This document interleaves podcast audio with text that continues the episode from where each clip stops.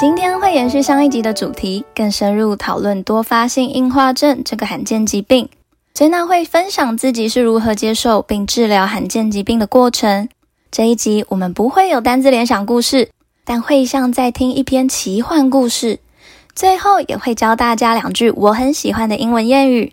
准备好了吗？我们要开始来听故事咯。珍娜在大学时，除了本身英文系，又学了外招。那阵子在研究非洲的过程中，我发现非洲那里的贫富差距是我们无法想象的。很多孤儿、贫穷的孩子想读书，但是没办法。那刚好崔娜在求学的过程也很辛苦，因为经济的关系，从十五岁就开始半工半读。但我真的真的很想要好好读书，所以啊，我就有一个梦想，有一天一定要到非洲那里去看看，我要在世界各地帮助这类的学生。那因为过去殖民的关系，非洲东部会讲英文，西部讲法文，所以我后来又申请辅系法文，就是为了实现这样的梦想。那到了我大学最后一学期，终于要毕业了。某天起床，我发现视力突然变得模糊，我想看清楚，眼睛眨了又眨，但就是无法清楚对焦。而过了几天，发现看到的东西都会分裂成两个，而且越来越严重，过马路连车子都会看到两个。当时我在人来人往的医院急诊室里，双重影像让我一直撞到人，跟人道歉，最后我只能沿着墙壁扶着栏杆找诊间。那年的我二十四岁，从没生过大病，也没有住院过。我非常的害怕，当时医生说我非常严重，可能是脑部肿瘤或是脑神经发炎，必须马上住院，但是没有病床，需要先回家等病房。在家等待病房的这几天，我不断的哭泣，很害怕，希望这只是太累或是一场梦，隔天醒来就没事了。但事与愿违，后来我就开始不断的祷告。我在这过程中也被一位牧师说的话给提醒。他说，遇到困难时，我要问的是该用什么样的态度来面对。到这里，朋友们，你们认为要用什么样的态度来面对问题？我们先想一下，下一段我们继续听下去。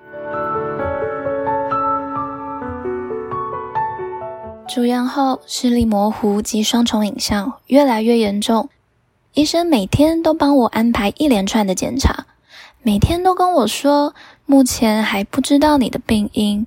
那因为多发性硬化症太难诊断出来了，所以检查的过程必须要像做实验一样，每种可能的检查和药物都必须尝试看看，只能用删去法来找出病因。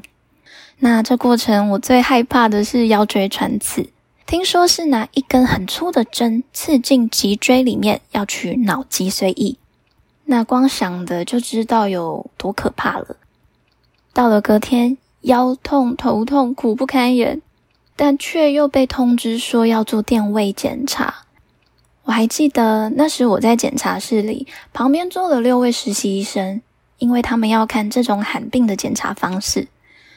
但我当时看着检查室说，我已经好痛了，给我一些时间。后来我一边大哭一边走回病房。我坐在病房的镜子前，看着双重影像的我，我心里想，我才二十四岁，怎么这么突然？上周还好好的，我这么年轻就要失明了吗？为什么是我？这些问题让我陷入在黑暗中。但就在这时，我突然想起了一句话，你该用什么样的态度面对？没错，我们遇到困难时，我们可以哭，但是不可以哭太久。不要问为什么是我，而要问该用什么样的态度面对。后来我躺回病床，开始在心里跟上帝祷告。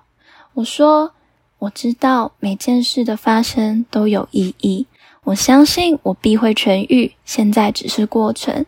求你给我力量，让我能勇敢胜过恐惧。我祷告完之后，心情平静许多，即便我看到的依旧是两个分裂的世界。